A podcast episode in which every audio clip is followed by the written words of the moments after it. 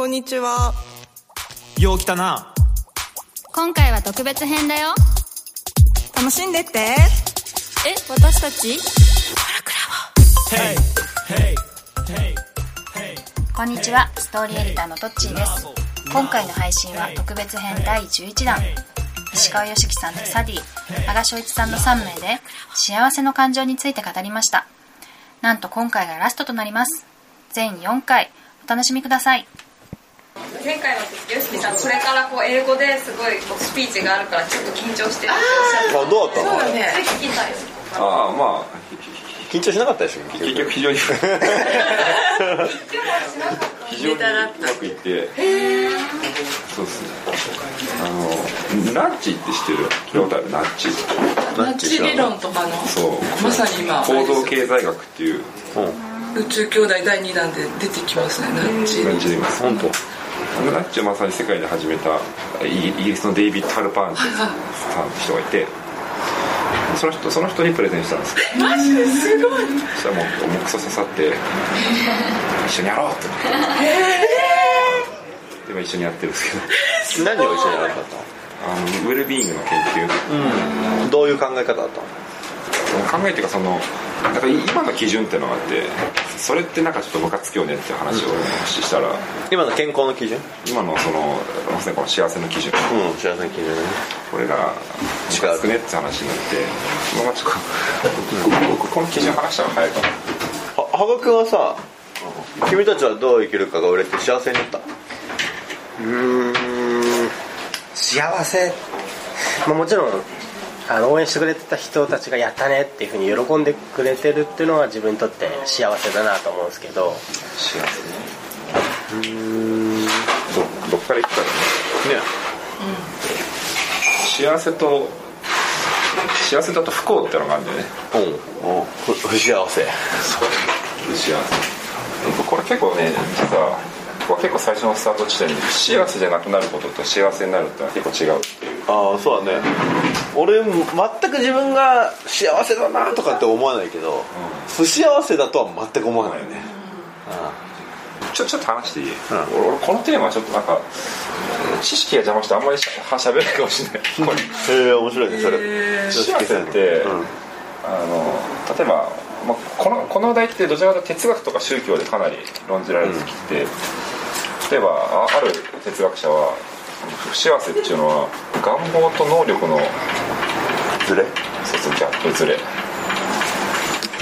から生まれるって言ってる哲学者がいて、だとすると不幸せを回避するには3つの方法しかないと、能力を上げる。能力を上げる。か願望を下げる。どっちも嫌嫌なんですよ人は。願望を下げたくないし能力も上げるのも大変だで3つ目の方法ってのがあると、それは願望を変えることだと。うん。下げるわけじゃなくてそう。願望を変えられる、これが人間に残された最後の希望であるみたいな名言があって、で哲学者ってのはそういうふわふわした話をするするのね は測れないね。測れない。ででそれ測ろうとしたのがあのカントリルさんって人がいてアメリカの、あ羽賀君に起きてたこと完全にこれだよね,、ね。そう。願望と能力のギャップ。願望も明確じゃなかったもん。そう願望と能力のギャップって言った時にさ願望が明確じゃないことがあるよね。ああそうだね。うん、ふわふわしてるってことだね、うん。カントリーさん。だから願望が見えずになんか能力を高めればなんとかなんじゃないのかっていう状況は結構あるよね。そうだよね。資格取ればみたいな。そうそうそうそう。資格をいっぱい取る人たちってそういう感じだよね。願望が明確じゃないから、なんとなくいろいろやっときたいみたいな感じで。そうだから資格いっぱい取ってる人って不幸せだろうなって思うんだよああまあそうだよね。あ俺だから医者と弁護士の資格両方持ってますっていう人とかに会うとさ大変だったなって思うよ。心の中が。公認会計士も取れば。そそこまでね この間にーションっていうかはないんですか？この幸せと不幸せの間っていう階層みたいな感じでああるあるあると思いますよ。まあでもそのまままず物事を2つに分けるっていうのがやつらの手口ですからね。いやあとさ幸せっていうのはさんなるものなのか感じるものなのかってあるじゃんなるものだとすると幸せっていうところとかさ目標があってそっちへと向かっていくって感じじゃん、同じ場所にいて幸せって感じれる場合があるわけじゃん。だからななるものなのか感じるものなのかっていうふうにさ定義を変えるだけでさ全然幸せのイメージって変わるよね。ああそうだね。うん。あのーなんか隠されてる財宝みたいに思ってる人が多いと思うんだよな。確かに確か幸せってものを。になるっていうのはそう最近最近の考え方なん。だよね幸せになるっていううん。私は幸せってその本来はその偶然とかそういう意味なん。だよね幸運とかうん。確かにそのたまたまっていうのかな今の幸せどうやって測ってるかって話なん。だけど、これ今グローバルスタンダードはなん。かこれはしごを使うん。ですけど、通称カントリーのはしごって言われるん。だけど、0点から10点とか、でもベストとワーストがあるのね、その最高の生活と最低の生活最悪の生活、で自分はどこにいますかっていう。このはしごを使って幸せを図ろうっていうのがこのカントリーの人が50年前に作ったしやつなのねでこの資料のいいいい点は世界中どこの民族の人にこれ示しても直感的に答えられるっていう、それこそマサイ族でもこれ答えられるんです、であと何が幸せかっていうのをこっちで決めてないんだよねこれ、あんたの基準に従ってベストとワーストとすると自分は何点かでこれ日本人はね6点と8点がすごい多いんだよね。でも一応みんな上の方ではあるえっと上の方の人も結構多い、の世界的に見ると北欧がすごい高くてこれでいくと、日本はね58位とかそれぐらい。うんうんなんでそれこれが低いってよく言うよね。これ低い。自己肯定感とかこういうのが低いっていうじゃん、ななんでなの？あのこれはそもそも指標がすごい日本人に合ってないんだよ。うん。ちょちょっと話ずれるんだけどその自己肯定感って発想もすごい西洋的なんだよ。うん。そもそもがね世界を大きく 4, つに分けると、すごいこう個人主義的なのとなんかその共同体的な、と自己主張激しい系と、け謙虚な感じっていうのがあって、個人主義だとね分析的になりやすいって言われてる。へえ共同的だとその包括的に物事考えやすいって言われてて、そうなんだ。うん。統合的にそのでこっちはね A 分けるん or だねそう A or B なんだよね、でこっちは A&B なんだよ、だからこう幸せとだけど同時に不幸せっていうのはあるだろうっていうのが共同体的な日本の発想なの、だからもう10か0って言われてもいや10点でもあるし0点でもあるみたいなことが、これいろんな軸があって答えられないよ。答えられない。そうそうそうとのは A&B の人たちだから、で日本はこうなんだよね。なんかすごい感覚的に日本の人に聞いたら幸せってわけでもないけど不幸せでってわけでもないっていう人多そうですよね、話していで中東ってこうなんだよね共同体的なんだけども自己主張超激しいっていう。そうだね。中国もそうだね。そう。でその自己主張ってのは共同体を守るためにすごい自己主張する。の自分の自分が自分がじゃないんだよね。私たちのためにっていう。日本で。これってどういうふうにしてなったのね？言語の関係でなんのかな？宗教の関係でなんのかな？両方だと思うけど。あでもそれはそうそれそのちょっと話す話せればと思うんだけど。で個人主義的ですごい謙虚っていうのがこれが一応研究ではまだここまでしか分かってない。でこの、まあ、いいわゆるこの西洋と東洋みたいな、っていうパラダイムになったところにいや中東って全然違うよねっていうのが最近分かってきて、おお面白いねそれ。やっぱりイイスラム教とかそういうわけではなく、別に中中東の人たちはやっぱこうなのね、いや多分環境の影響とかも強いと思うんだけど、気候とかってこと？そう。個人主義的で謙虚な人たちってまだよく分かってないんだけど周りの人に聞くと東北の人はそうじゃないかって言われて。東北はこれでしょってこの間東北の人たちに言われて「あそうっすか」みたいな「じゃあ日本ってこれ得意しちゃいけませんね」って。まああのね征夷大将軍って言ってね東北より上は日本じゃなかったですから。もともともうちょっとだけ話すとじゃなんではしごなのかってことをねなんでこのカントリーはこのはしごのイメージを使って上に行くほどいいってやつじゃない？これ、でこれどっから来てるかっていうとこれここから俺の妄想なんだけどあの旧約聖書なんだよ、あのユダヤ教の、まあ、当然この人もユダヤ人,、で。旧約聖書の中にこの創世記っていう部署があって、この中にジェイコブの走るはしごってのが出てくるんだよね、ジェイコブってゆ最初のユユダヤ人がいて、そいつがある日夢夢見てなんかこう地上と天を結ぶはしごがかかってるのを見たと、でここなんかこので天からこう天使たちがこう上り下りしてて、で神様がここの土地をお前に授けるみたいな、なんかそうやってこのユユダヤユダヤの土地が始まったみたいな話があって。で多分そこから来てるんだよ、創世紀これに対して例えば日本ってこ古事記じゃん、で旧旧約聖書とこのはしごっていうのがシンボルとして出てくるんだけどここ古事記でそもそも日本人っていうのはこの世界っていうものをどうどう捉えてたのかっていうこの上に行くほど偉いっていうのはなんでこうなったかって考えると星なんだよね。西洋の人とかも星をすごい絶対視して、北極星よって言ってたよね。あそうそうそう。北極星。で不不動のものを絶対したんだけど。前キリストの誕生もは北極星をたどってあそうそうそうそう北極星たどってそうそうそう。そうでこれ不動の北極星。なんか馬小屋行く時そうじゃん。エピソードでだけど日本人って長らく北極星を知らなかった民族だって言ってて古事記の中で重要視されたのは太陽。だからそそもそも日本っていう字自体が太陽っていう意味だから日の元この上下っていうよりも太陽ってこのここ行ったり来たりするじゃないですかこう。移動するからね。そう。で日本人にとって人生ってこう振り子みたいなもんでまあし幸せというかいい時もあればそうでない時もあると。行ったり来たりするもんだよねみたいな思ってるから。だからこの真ん中じゃないのとか。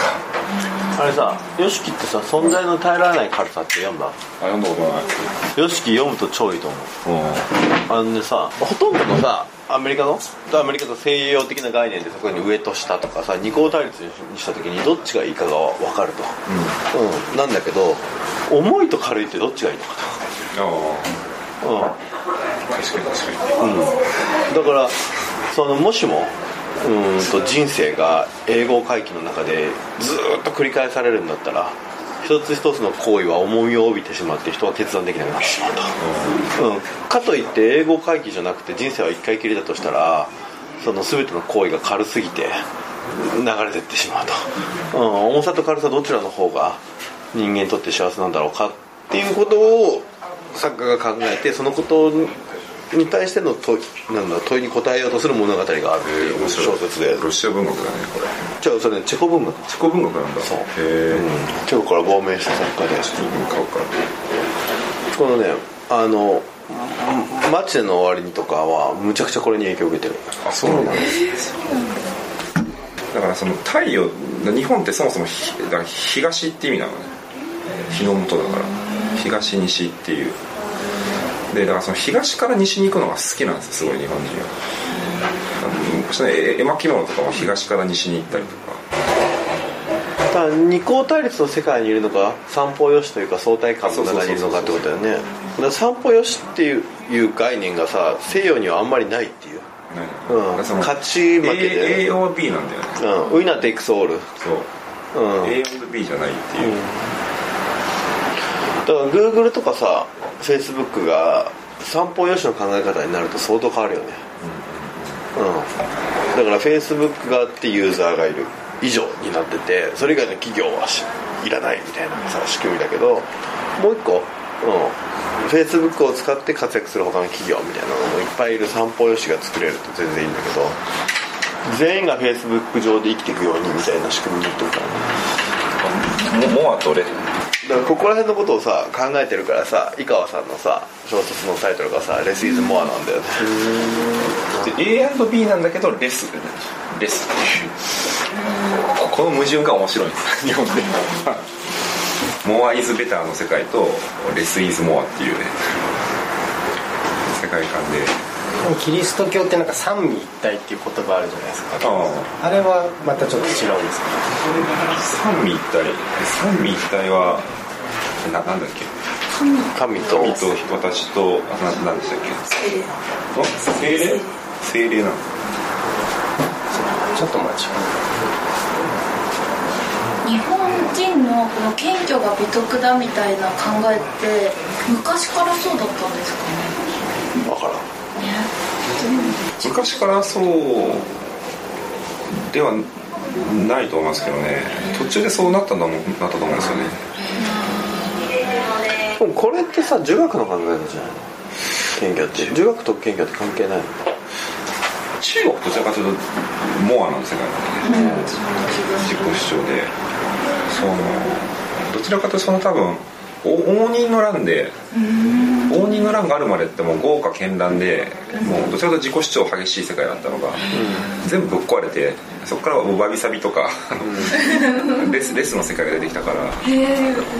多分そそれぐらいじゃないですか。なるほど。千の利休前にはあでもん？世阿弥もレスの世界だよね。全部レスの世界。あれ？世阿弥の方が千の利休より前だよね。前。前だよね、300年ぐらい前だうん、そうだよね。結構前だよね幸福っていう概念もやっぱり西洋から生まれたんですか？最初。幸福論みたいな感じで人間怒りとかの感情って多分気づきやすいと思うんですけど幸福っていう概念って気づきづらいじゃないですか、私が今感じてるこの感情ってすなわち何みたいなところからですよね多分。始まる。なんかあれは今思えば幸せだったなっていう振り返りで分かることあるけどリアルタイム。では分からないってことですね。そう。あ今私幸せってあんななくないですか？でも今私不幸せは分かるよあそれじゃ分かりやすい。だからさ不幸せと幸せってさそういうふうに考えると対立概念でいいのかって話。じゃないかもしれないですなんか最初は快楽だったんですよ。ああささそっちが最初にあるでそれからユーダイモニアって言って意味20世紀になってから没頭っていう第三の幸せの形態が西洋で発見されて本当フローフロー的基本的に快楽と意味と没頭っていうふうに最初に僕ら教わるん。ですよね、今はだから没頭してる状態をそのえー幸せと捉えることがあるよねあの時期は幸せだったなっていうので没頭してると、その時気づかないからうん、っていうのでで不幸せを没頭できてない状態っていうことでもあるあそうそうそう。別のことにとらわれてるから。あだからあれですよねその不幸せが今願望と能力のズレっていうのであのフロー体験、あの時間もこう経験も忘れる夢中になってるフローを作ると幸せっていうのは多分そこが満たされてるからですよね。同時にさ没頭ってさうんと何かをさ強く握ってる状態だよね。集中してるから、そそのことに、でも幸せになるためにはさいろんなものを手放さないとダメじあそう。ゃん、うん、不幸せってだから不思議だよね。不幸せっつうのも何かをさ握りしめちゃってて、え偏見みたいになってる状態じゃん。うん。でここだわっちゃってて。でもお金にこだわってる人とか不幸せじゃん。お金を握りしめちゃってさ。うん。でそれを手放した人が幸せで両方とも何かを握ってる、どうだろう？でもそれはね結構重要な指摘で、その幸せってこれ英語で言うとウウェルビーイングなんですよ。ハピネスとか近いんですか？ハピネスは違いますとハピネスってのはその一般用語で僕らあんま使わないんですよ。ハピネスっていうのがそもそもよく分からなくてウェルビーイングの方が定義しやすいからってことだねでこのこれでビーイン。グビーイングがウェルってことだもんね。そう。に対してその反対がウェルハビングなんだおおそうなんだ。知らなかった。ビーイングの反対がビーとハブっていうの。で、あのエーリヒ・フロムのなんですか生き生きるみたいな。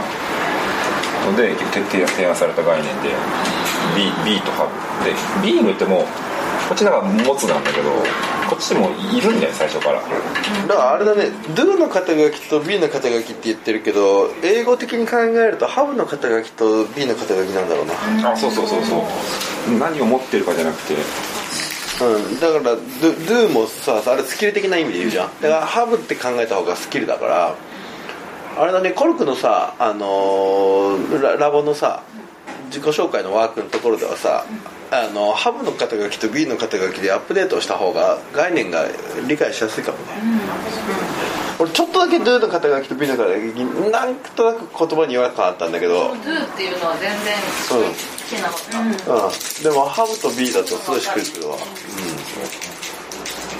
持ってるものを全部手放しした後にそれでも残ってるものが何かってことなんだよね、いや俺さ最近さあれだねコルクのさ創業のメンバーとさ揉めてさむっちゃ金払ったことがさすごい最近良かったなと思って。金払って。俺がむちゃくちゃ金から金に対する考え方を手放すことができたから。うん、だからなんかむっちゃいいきっかけくれたなと思って。その金に対する考え方を手放すってそのいくらあっても経験できないことだうん。それがんねそそ孫さんがさ日経主に払ったのは百何十億なわけでさ俺は随分安い買い物できた。な随分安く金とかをまあいいや俺もうちょっと自分が気持ちよくなるために払うかみたいな感じでさそのマンション買えるような企画をさ払うって意思決定できたわけじゃん。ああ。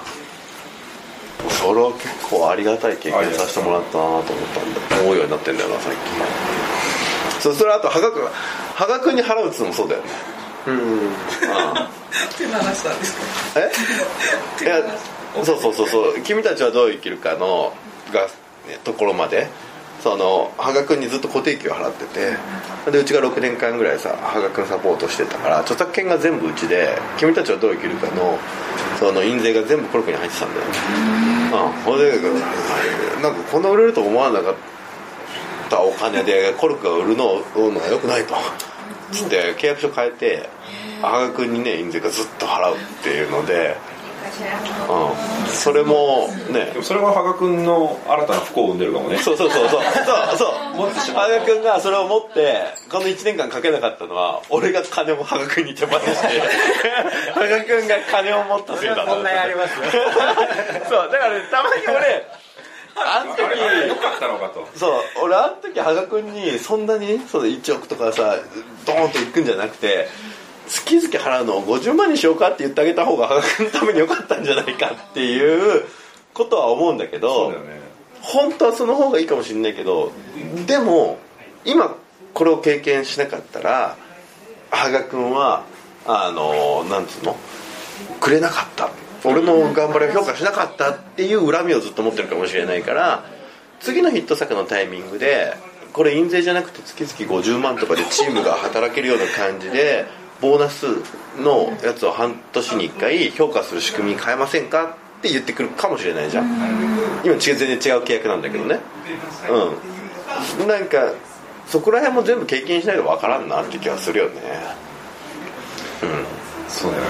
あの手塚治虫の「ブッダ」って書いてさすげえインドの金持ちが全財産を寄付して幸せになったってシーンがあるんで,、でそんなことないだろうって言って。でなんか意地悪な人がその金持ちに人お金渡すのね、そうすると「あざーす」って言ってめちゃくちゃ喜ぶんですその金元金持ちは。ほらやっぱり金が欲しいんじゃねえかって言ってそのお金どうするんだろうってつけてったらあげる。やっぱり寄付してる でそれを見てその驚愕するっていう。いやそうだよね。